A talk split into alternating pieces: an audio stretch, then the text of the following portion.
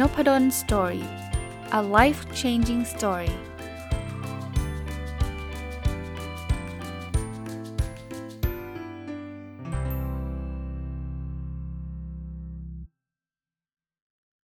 สวัสดีครับ ยินดีต้อนรับเข้าสู่น p ด d o สตอรี่พอดแคสต์นะครับ วันนี้หยิบหนังสือที่อ่านจบมาได้สัก 2 สัปดาห์แล้วนะครับ ชื่อหนังสือว่า The Art of Kindness นะครับ เขียนโดยคุณลุยส์ บริสนะ อ่านชื่อนามสกุลถูกป่ะไม่รู้ สะกดให้นะ L O I S แล้วก็ B L Y T H นะครับ ก็มันก็เป็นเรื่องของ kindness นะ kindness จะแปลว่าความเมตตากรุณาก็ได้นะครับ เป็นหนังสือเล่มเล็กๆ แต่ว่าก็มีไม่ไม่ถึงกับเป็นโค้ดนะ ไม่ถึงกับเป็นคำพูดสั้นๆหรอก ก็มีเรื่องราวที่เขาสอนให้เราแบบมีจิตใจดีอะ่ะเออ อย่างนั้นละกันนะครับ เห็นช่วงนี้เนี่ยผมเห็นเห็นข่าวเห็นอะไรเนี่ยมันมีแต่ความเครียดนะ ก็เลยอยากที่จะเอาหนังสือประเภทดีต่อใจเอามาเล่าให้ฟังนะครับ เป็นเป็นมุมแรกก็คือผ่อนคลายความเครียดลงนะ มุมที่ 2 ก็คืออาจจะทำให้เรามีแรง มีมีแรงบันดาลใจ มีอะไรก็แล้วแต่ที่ทำให้จิตใจเราดีขึ้นน่ะนะอะ ในหนังสือก็เช่นเดิมนะ ผมคงไม่มาอ่านให้ฟังทุกหน้าทุกหน้านะครับ แต่ว่าก็จะเลือกไฮไลท์ที่ผมคิดว่าน่าจะเป็นประโยชน์นะครับ เริ่มเริ่มอันแรกเนี่ยเขาบอกว่าเวลาเราเราทำอะไรก็ตามเนี่ยให้คิดถึงใจเขาใจเรานะผมว่าเรื่องนี้ดีและเรื่องนี้ฟังดูแบบเผินๆดูไม่มีอะไร แต่จริงๆ คนส่วนใหญ่เนี่ยไม่ค่อยไม่ค่อยคิดถึงจิตใจคนอื่นนะบางทีเราเราแค่อยากทำอะไรแล้วก็ทำนะเการการทำอะไรในสิ่งที่เราอยากทำเนี่ยไม่ได้ผิดหรอก ตราบใดที่มันไม่ไปรบกวนสิทธิ์คนอื่นตราบใดที่มันไม่ไปทำให้คนอื่นแย่หรือว่าเสียหายนะ เพราะฉะนั้นเนี่ยเออเอาผมยกตัวอย่างนะเราเราเราไม่อยากรอเราไม่มีใครอยากรอ แต่การไปแซงคิวเนี่ยไม่ใช่เรื่องที่ดีเลย มันไม่ใช่แค่ว่าไม่แซงคิวนะบางทีเนี่ยถ้าเรามี kindness หรือว่ามีจิตใจที่ดีเนี่ยถ้าเราเห็นคนที่เขารีบกว่าเนี่ยเรายังยอมเลยครับ ลองลองทำดูนะ ถ้าเราไม่ได้เป็นคนรีบร้อนอะไรมากมายเนี่ยผมว่าสังคมเรามันแข่งแย่งชิงดีชิงเด่นกันมากจนเกินไปในบางครั้ง ไม่ได้ทุกครั้งหรอกแต่ในบางครั้ง เราเห็นรถยนต์เราเห็นการขับรถของหลาย ๆ คนบางทีเราก็รู้สึกนะว่าโอ้โหชีวิตเขาต้องเครียดมากๆแน่ๆเลยเนาะบางทีนะเราเอาจะจะขอเข้าเลนเนี่ยถ้าเปิดไฟเลี้ยวมีคนแซวว่าถ้าเปิดไฟเลี้ยวเนี่ยจะไม่ได้เข้าหรอก เพราะว่าไม่ว่าเขาจะอยู่ไกลแค่ไหนก็ตามเนี่ยเขาจะเร่งมาแบบทั้งเร่งทั้งเปิดไฟทั้งอะไรทุกอย่าง คือทำทุกเรื่องที่จะทำยังไงก็ได้ให้เราไม่สามารถเข้าเลนตอนนั้นได้อะทั้งทั้งนี่จริงต้องบอกก่อนนะมันไม่ใช่เข้าเลนแบบเราแซงแล้วมาแทรกนะไม่ใช่นะครับ ขับรถไปธรรมดานี่แหละ แล้วเส้นปละปกติที่มันจะสามารถเข้าเลนได้นี่แหละ แต่มันเหมือนกับ ผมไม่รู้เดี๋ยจิตใต้สำนึกบางครั้งเรารู้สึกว่าเสียเปรียบไม่ได้ไม่ได้มันจะเข้าแล้วทำยังไงดีจนต้องจี้ให้ได้ แล้วแล้วเขาไม่ได้ไปได้เร็วขึ้นหรอกนะครับ คือสุดท้ายเขาก็จะวิ่งมาแบบสุดฤทธิ์สุดเดชเพื่อจะไม่ให้เราเข้า แล้วเขาก็ไปติดอยู่ตรงนั้นนะก็คือมันไม่ได้ไม่ได้ไปไหนมากกว่านั้นนะเราก็อาจจะไม่เข้าก็ถ้าไม่อยากให้เข้าขนาดนี้ไม่เข้าก็ได้เผลอๆบางทีนะเลนที่เรากำลังจะย้ายไปอีกเลนหนึ่งอะมันเร็วกว่าด้วยซ้ำก็ก็ไม่เป็นไร kindness เนี่ยอาจจะต้องคิดนะว่าบางที เราไม่จำเป็นจะต้องแบบชนะเอาแต่ของตัวเองเป็นหลักนะครับทำมาไม่ได้เพื่อใครเพื่อตัวเราด้วยนะ จิตใจเราจะมีความสุขขึ้นเยอะนะ ชะลอแล้วก็ลดการแข่งแย่งชิงดีชิงดีชิงเด่นลงนะครับ ก็น่าจะช่วยเราได้เยอะ แล้วเวลาเราจะทำสิ่งดีๆ เนี่ยเออมันไม่จำเป็นต้องเป็นคนที่เรารู้จักเสมอไปนะ เราอาจจะทำสิ่งดีๆกับคนที่เราไม่รู้จักก็ได้นะครับ หลายๆ ครั้งเนี่ยบางทีเราเจอคนที่ เอาไม่ต้องอะไรมากนะ เจอเด็กขายขนมอยู่เงี้ย เราไม่ได้อยากกินขนมหรอกตรงๆ แต่ว่าบางทีเนี่ยเราลงไปช่วยเขาซื้อ ซึ่งเขาไม่ได้ผิดทำอะไรผิดกฎหมายนะ เขาไปยืนขายอยู่ในปั๊มน้ำมันหรืออะไรก็ตามเนี่ย ผมทำประจำนะ ผมก็ไม่ได้บอกว่าผมเป็นคนดีกว่าคนอื่นอะไรหรอก แต่ว่าผมอยากจะแนะนำว่ามันมันไม่ได้เสียเงินเยอะมากมายหรอกครับ ที่จะช่วยซื้อขนมเด็กอะแต่ว่าเราเราทำให้จิตใจเขาดีขึ้น แล้วเราตัวเราเองเนี่ยครับจะมีความสุขมากขึ้น บางทีผมเห็นคนขาย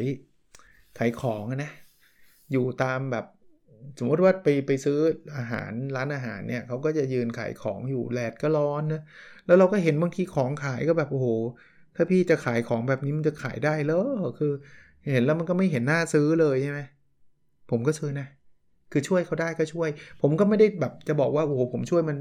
ทุกคนทุกเวลาทุกอย่างอะไรเงี้ยแต่เอาเป็นว่าเท่าที่ผมมีโอกาสเลยกัน ถ้าช่วยได้ผมช่วย แล้วผมก็รู้สึกว่า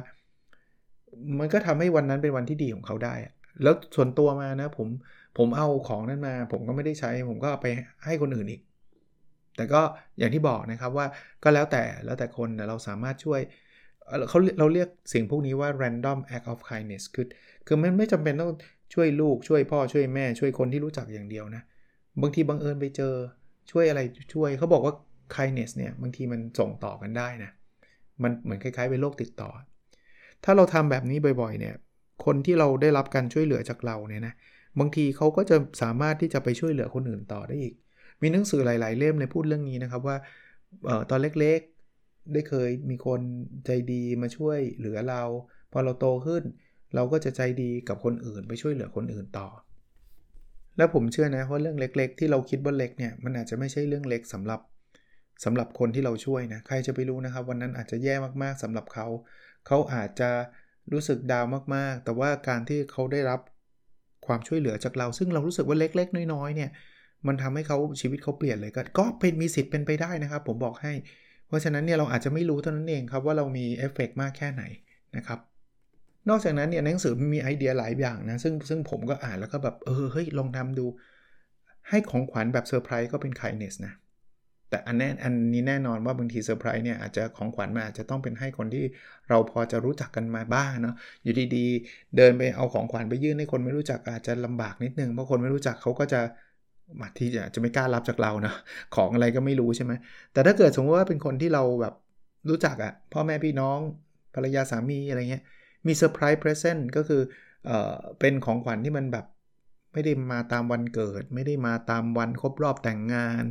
ไม่ได้มาตามวันวันแบบขึ้นปีใหม่อะไรเงี้ยนะไม่ได้ไปตามเทศกาลพูดง่ายๆเราเรามีเซอร์ไพรส์แบบนี้ก็ก็บางทีมันก็ทำให้จิตใจดีนะครับ ลองดูนะลองดูทั้งคนให้และคนรับ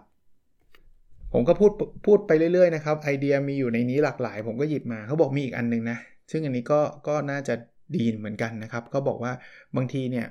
เราอาจจะทำขนมไปแจกเพื่อนบ้านช่วยช่วยได้นะครับช่วยได้แล้วจริง ผมไม่แน่ใจนะครับที่เพื่อนเพื่อนเพื่อนบ้านในหมู่บ้านผมเนี่ยหลายคนก็ฟังพอดแคสต์ผมนะก็จะเห็นนะครับ ผมก็มีเพื่อนบ้านที่ดีเยอะแยะเลยนะครับ เต็มไปหมดเลยนะ ก็บางทีเขาก็เอามีขนมมาฝากบ้าง มีอะไรมาให้อยู่เรื่อย ๆ เลยนะฮะแล้วคุณแม่ผมเนี่ยก็จะชวนผมนะที่บ้านคุณแม่เนี่ยพอมีมีผลไม้ออกเนี่ยคุณแม่ก็จะชวนว่าเอาไปให้บ้านเพื่อนบ้านหลาย ๆ ที่นะครับ ซึ่งเป็นกาลยานมิตรที่ดีต่อกันเนี่ยก็ก็เป็นอะไรที่แบบ จิตใจดีอะคือคือการให้เนี่ยผมรับประกันเลยนะ ผู้ให้และผู้รับเนี่ยจะมีความสุขทั้งคู่ทั้งคู่นะผู้ให้ก็มีความสุขนะครับ ให้แล้วก็รู้สึกดี ผู้รับก็มีความสุขนะครับโอ้ยวันนี้มีขนมอร่อยมาด้วยอะไรเงี้ยนะครับก็เป็นการแลกเปลี่ยนกันนะ ก็อย่าอย่าอย่าอย่าไปคิดว่าแลกเปลี่ยนแบบ เธอให้หนึ่งครั้งฉันต้องคืนหนึ่งครั้งไม่ใช่นะ เราแค่ว่ามีบางทีเราไปเจอซื้อขนมอร่อย แล้วก็คิดถึงเพื่อนบ้าน อันนี้ก็เป็นอีกอีกอีกอีกมุมหนึ่งที่เราจะสามารถทำได้นะครับ หรือไม่จำเป็นต้องเป็นการให้ของอย่างเดียว จริง ๆ การช่วยเหลือหลาย ๆ ครั้งก็จะช่วยกันได้นะเช่นเพื่อนเราจะย้ายบ้านเนี่ยเอาไปช่วยเพื่อนย้ายบ้านนี่ถือว่าเป็น kindness เลยนะเป็นความเมตตากรุณานะใครย้ายบ้านจะรู้นะว่าหนักมากนะครับมันมันมีหลายของหลายเรื่องหลายอย่าง ผมเคยทำช่วงนู้นเลย ตอนผมอยู่อเมริกา ของผมเนี่ยทำเพราะอะไรรู้ป่ะเพราะตอนอยู่อเมริกาตอนนั้นนะ่ะขับรถ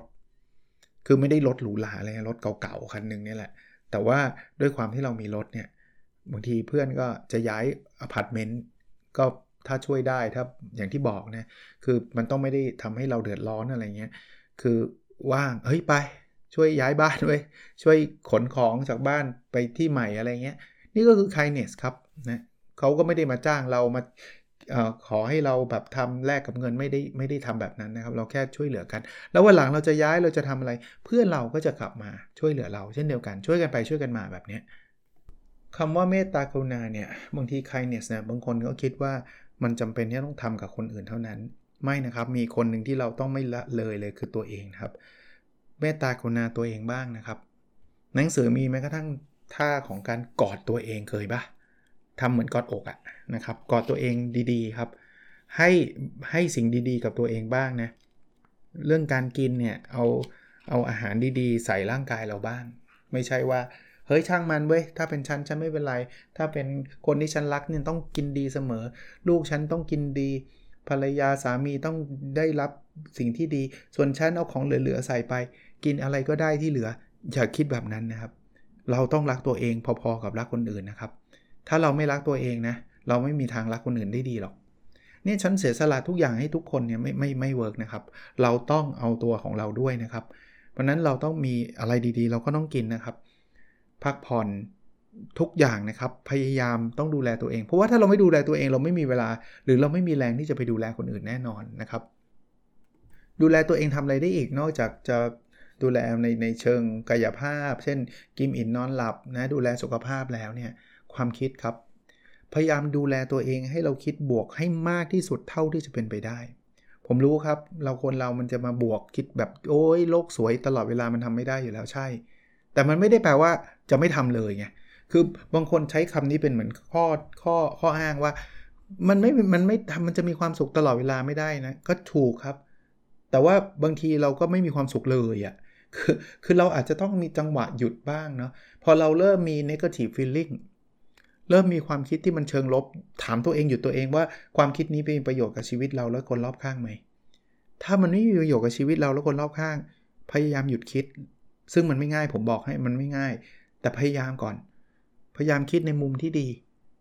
ไม่ได้หลอกตัวเองนะครับ บางทีมันเป็นเรื่องที่แย่ก็ใช่ แต่ว่าถ้าเราจะจมอยู่กับเรื่องที่แย่เนี่ย ถามว่าตัวตัวเราดีขึ้นไหมไม่ ถามว่าคนรอบข้างเราดีขึ้นไหมก็ไม่อีกอีกวิธีหนึ่งที่หนังสือเขียนก็คือยิ้มบ่อยๆ หัวเราะบ่อยๆ คือบางทีมันไม่มีเรื่องน่ายิ้มก็ยิ้มไปเถอะครับ ยิ้มไปเถอะ บางทีไม่มีเรื่องน่าหัวเราะก็หัวเราะไปเถอะ เดี๋ยวมันจะช่วยทำให้รู้สึกดีเอง แต่ไม่ใช่แบบว่า ฉันแกล้งยิ้มเพื่อทำให้เธอมีความสุข แต่ในใจฉันเนี่ยทุกทุกทมทุกทรมาน คือคืออย่าเป็นลักษณะแบบนั้น พยายามแล้วกันนะครับ ผมก็รู้นะว่าบางทีมันก็ไม่ง่าย แต่ว่าพยายามแล้วกันนะครับพยายามเจอเจอเจออะไรที่มันน่ายิ้มก็ยิ้ม ดูเรื่องตลกตลกขำๆบ้าง พูดคุยกับเพื่อนเพื่อนบ้างนะพูดคุยกับคนอื่นบ้างนะครับ ที่ที่เขาคุยแล้วสนุกนะไม่ใช่คุยก็ปรับทุกข์กันร้องไห้กันทุกวันนี้ไม่เอานะครับ หรือวิธีการที่ดีที่จะช่วยช่วยดูแลตัวเองก็คือ การพยายามไปช่วยเหลือคนอื่นนั่นแหละ ถ้าสังเกตไหมเวลาคนมีทุกข์เนี่ยเขามีคำพูดคำหนึ่งเป็นภาษาฝรั่งนะภาษาอังกฤษนะเขาบอกว่าถ้าความสุขเนี่ยเราแชร์กับเพื่อนเนี่ยความสุขมันจะเพิ่มขึ้นเท่าหนึ่ง ถ้าความทุกข์เนี่ยเวลาเราแชร์กับเพื่อนเนี่ยความทุกข์จะหายไปครึ่งหนึ่งลองคุยกับเพื่อนดูแล้วบางทีนะไอ้ปัญหาที่เราเจอเพื่อนเราก็เจอครับเผลอๆเนี่ยเรากลายเป็นให้คำแนะนำเพื่อนได้ว่า เฮ้ยเธอทำแบบนี้เรา work เราทำมาแล้ว work แล้วเราก็รู้สึกดีนะ เพราะฉะนั้นเนี่ยทำทำอะไรได้ทำอีกเรื่องหนึ่งนะเรื่องนี้ผมชอบทำเลย กอดกันบ่อยๆ แต่เรื่องนี้ต้องเลือกนะครับ ไม่ใช่เดินไปเจอคนในถนนกอดเขาเฉยนี่อาจจะโดนต่อยเลยนะครับ เอาเอาคนที่รู้จักแล้วกอดกันได้ เช่น คุณพ่อคุณแม่ ลูก ภรรยาสามี พี่น้องที่แบบใกล้ชิดกันกอดกันครับ ผมว่ากอดเนี่ยเป็นสิ่งที่ทรงพลังมาก ตอนนี้เนี่ยทุกเย็นถ้าคุณแม่ไปเดินตอนเย็นกับผมอะ พอคุยเดินกันสักพักเดินกันคุยกันเสร็จปุ๊บก่อนที่จะแยกกันไปคนละบ้านผมก็กอดคุณแม่ เป็นเรื่องปกติที่ผมทำลูกทำเป็นประจำตอนเช้าตอนเย็น ก่อนจะไปโรงเรียนก็กอด กลับมาจากโรงเรียนก็กอดหรือหรืออย่างน้อยๆก่อนขึ้นนอน คือทำได้นะครับ กอดกันให้บ่อยที่สุด มีวิทยาศาสตร์เนี่ยเขาบอกว่ากอดเนี่ยมันจะทำให้สมองหลั่งสารออกซิโทซินออกซิโทซินคือคือสารแห่งความสุขอันหนึ่ง นะครับแค่กอดเนี่ยมันจะหลั่งความสุขออกมาครับ ก็ลองดูครับ อันนี้ก็เป็นเป็นเรื่องเรื่องที่ดูไม่ได้ยากมากนักนะครับภรรยาสามีอะไรเงี้ยกอดได้หมดนะกอดได้หมด เพียงแต่ว่าถ้าเป็นคนที่ไม่รู้จักกัน หรือรู้จักกันห่างๆก็อย่าไปมั่วซั่วกอดเขานะ อันนี้อันนี้บอกว่าเฮ้ยฟังนพดล story มาก็บอกให้กอดกอดแหลกเลย เจอใครต่อใครกอดหมด อันนี้ไม่ใช่นะครับอ่า เขามีเขียนภาษาอังกฤษเลยบอกว่า a hug a day keeps a doctor away จริงๆเขาบอก an apple a day ใช่ไหมกินแอปเปิลหรือกินผักผลไม้เนี่ย ทุกวันเนี่ย จะทำให้หมอเนี่ย ไม่ต้องมาเจอหมออะคือเราจะสุขภาพแข็งแรง แต่นี่เขาบอก a hugวันหนึ่งก่อนสักครั้งหนึ่งนะจะทำให้หมอไม่ไม่ต้องเราเราเราก็จะแข็งแรงจิตใจดี สุขภาพดี สุขภาพกายใจดีก็ไม่ต้องไปหาหมอนะครับ อันนี้ก็จะช่วยเราได้นะครับ มาอีกเรื่องที่ทำได้คือการ เดินไปยังสิ่งที่เราก็เรียกว่าเป็นธรรมชาติอะ่ะอันนี้ใครอยู่ต่างจังหวัดจะง่ายหน่อย เพราะว่าท่านอยู่ใกล้ทะเลใกล้ภูเขาใกล้ธรรมชาติ ใกล้ป่าไม้อะไรเงี้ยก็เดินแต่ว่าเน้นนิดนึงนะ ระวังไอ้เรื่องของอความปลอดภัยด้วยนะบางทีไปเดินป่าคนเดียวอันตรายเปล่าไม่รู้นะลองเช็คนะหรือว่าในเมืองก็ตามนะคนในเมืองเนี่ยผมว่าธรรมชาติก็ส่วนใหญ่ก็จะอยู่ในพวกสวนสาธารณะอะไรต่างๆ แต่ก็ เช็คเรื่องความปลอดภัยไม่ใช่ไปเดินสุ่มสี่สุ่มห้านะบางทีเรื่องคนด้วยเหมือนกันมีความเปลี่ยวความอะไรก็ต้องระวังด้วยนะครับ อีกอันนึงนอกจากไปเดินกับธรรมชาติแล้วนะเขาบอกว่ารู้จักอยู่เงียบๆแล้วก็ฟังเสียงธรรมชาติ ฟังเสียงนกเสียงซึ่งซึ่งคนอยู่ต่างจังหวัดเนี่ยจะได้เปรียบนะแต่ในเมืองใช่ว่าจะไม่มีนะครับ ไปสวนสาธารณะก็จะมีเสียงพวกนี้อยู่นะบางทีเอาไม่ต้องสวนสาธารณะในสวนในหมู่บ้านผมนะ บางทีก็มีเสียงนกร้องนะตอนเช้าถ้าตื่นเช้าพอได้ยินเสียงนกเลยนะครับ ซึ่งไอ้พวกนี้มันทำให้เราสงบครับทำให้เรารู้สึกดี หรือถ้ามันแบบไม่ได้จริงๆลองไปเปิด YouTube อันนี้ผมเพิ่มให้ YouTube เนี่ยมันจะมีเสียงธรรมชาติ เสียงคลื่น เสียงลม เสียงนก เสียงอะไรเงี้ย เออสงบนะ แอปพลิเคชันชื่อว่า Calm อะ C L C A L M นะลอง search ดูก็ได้ แต่รู้สึกตอนหลังมันต้องจ่ายเงินหรือไงเนี่ย มันมันมีฟรีอยู่เหมือนกันนะครับ แต่ว่ารู้สึกมันถ้าถ้าจะ advance มันต้องจ่ายเงินนะครับ หรือกลิ่นกลิ่นไอ้พวกกลิ่นอารมาติกต่างๆ ที่เราต้องเช็คนะว่าเป็นกลิ่นที่มันดีต่อสุขภาพเรานะครับกลิ่นน้ำหอมแบบ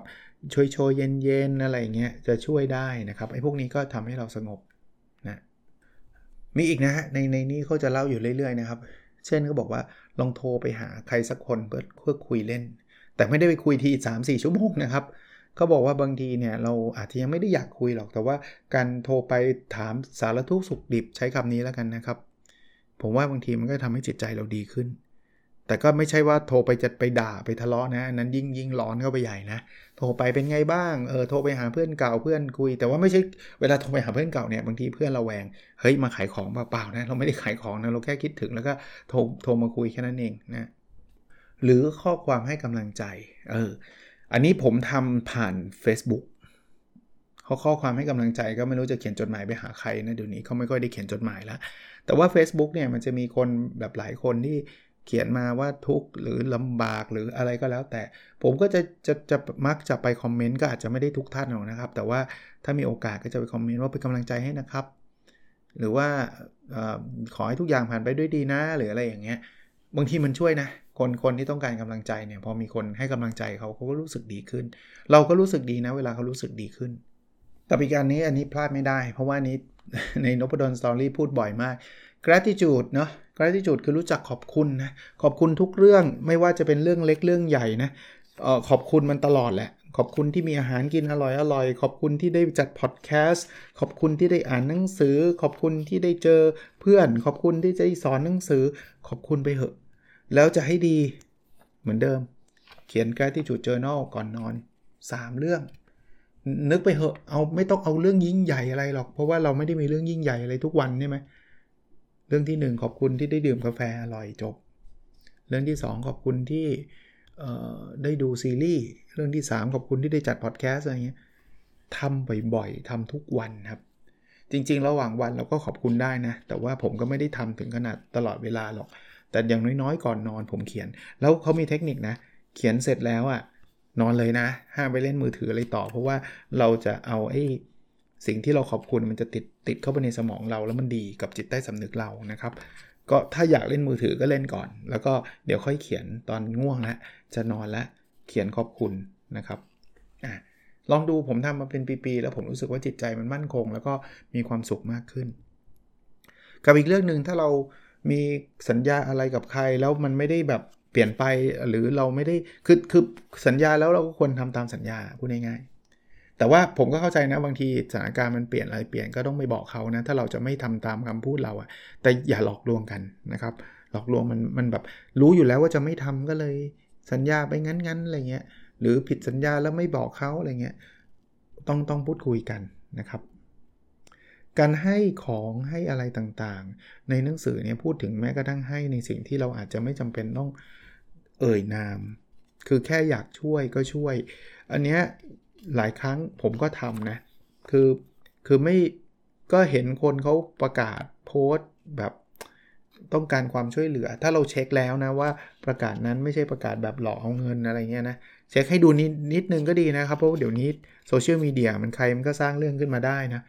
เราก็ประกาศเสร็จปุ๊บผมก็เข้าไปช่วยโดยที่ผมก็ไม่ได้อินบ็อกไปบอกเขาหรอกว่า ผมคือใครชื่ออะไรอะไรเงี้ยก็แค่อยากช่วยไงก็ก็ก็ทำได้นะครับ อันนี้เป็น anonymous ก็คือการช่วยเหลือโดยที่เราไม่จำเป็นที่จะต้องต้องเอ่ยนามนะที่ที่เคยมีแม้บอกผู้ไม่ประสงค์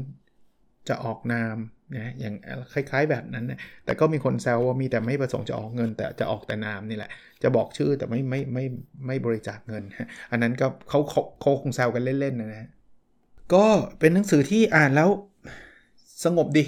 ชื่อ The Art of Kindness นะครับลุยส์บริฟนะครับ อ่านชื่อไม่ถ้าถ้าผิดขออภัยจริง ๆ นะ แล้วก็เดี๋ยวคงหนังสือพวกนี้เหมือนกันนะ อันนี้ก็จะเป็นหนึ่งใน Kindness Project ของผมที่ผมทำมาตลอดหลายปีนะ คือผมจะเอาหนังสือที่ผมอ่านจบเนี่ยเอาไปประมูลนะครับในเพจนพดล story นะครับแต่ก่อนประมูลอีกเพจหนึ่งแต่เพิ่นเพจนั้นไม่ active แล้ว ก็ย้ายมาเพจนพดล story มาเป็นปีแล้วครับ จะประมาณสัปดาห์ละครั้งนะ ติดตามได้ในเพจนะครับ เข้าไปในนพดลสตอรี่นะผมจะเขียนว่าโครงการหนังสือเพื่อการทำบุญ หลักการง่ายๆผมจะมีหนังสือประมาณสัปดาห์ละ5เล่ม ส่วนใหญ่เป็นหนังสือที่อ่านจบแล้ว แต่ว่าก็มีบางเล่มที่ ได้จากสำนักพิมพ์บ้างอะไรบ้าง แล้วผมก็คิดว่าคงไม่ได้อ่านเพราะไม่ใช่แนว แต่ก็น่าจะเป็นประโยชน์คนอื่นก็คือให้มาประมูล ผมก็จะเริ่มต้นราคาประมูลประมาณครึ่งหนึ่งของราคาปกนะแล้วก็แล้วแต่ใครจะประมูลได้ จะประมูลเปิดไว้ประมาณสัก2อสวันนะครับก็จะมาปิดประมูล คนที่ได้โอนเงินเข้ามา ผมไม่ได้หักค่าใช้จ่ายใดๆนะครับผมเอาเงินที่ได้ทั้งหมดเนี่ยไปบริจาค ส่วนใหญ่ก็เป็นผู้ป่วยยากไร้ส่วนใหญ่นะแล้วก็รวบรวมเงิน ไปบริจาคนี่ไม่ใช่ทุกครั้งที่ประมูลนะ เพราะว่าทำทุกสัปดาห์เออส่วนใหญ่จะมีพอได้เงินครบ 1 0,000 ก็จะบริจาคทีบริจาคที แล้วก็จะมาโพสต์ให้ให้เห็นนะครับว่าได้นำเงินไปบริจาคที่นั่นที่นี่แล้วนะครับก็ก็เป็นประโยชน์สำหรับคนที่จะได้หนังสือไปอ่าน ในราคาที่ท่านคิดว่าเหมาะสมนะบางทีก็ไม่ได้ราคาเต็มของหน้าปกหรอกนะครับ แต่ว่าบางคนก็ก็ได้เอาไปอ่านแล้วทำให้ ไม่ใช่ครับ แล้วเงินที่ได้เนี่ยผมก็ไปบริจาคที่ทำให้คนอื่นเขามีชีวิตที่ดีขึ้นด้วยนะครับ โอเค วันนี้คงประมาณนี้นะครับ แล้วเราพบกันในวิดีโอถัดไปครับ สวัสดีครับ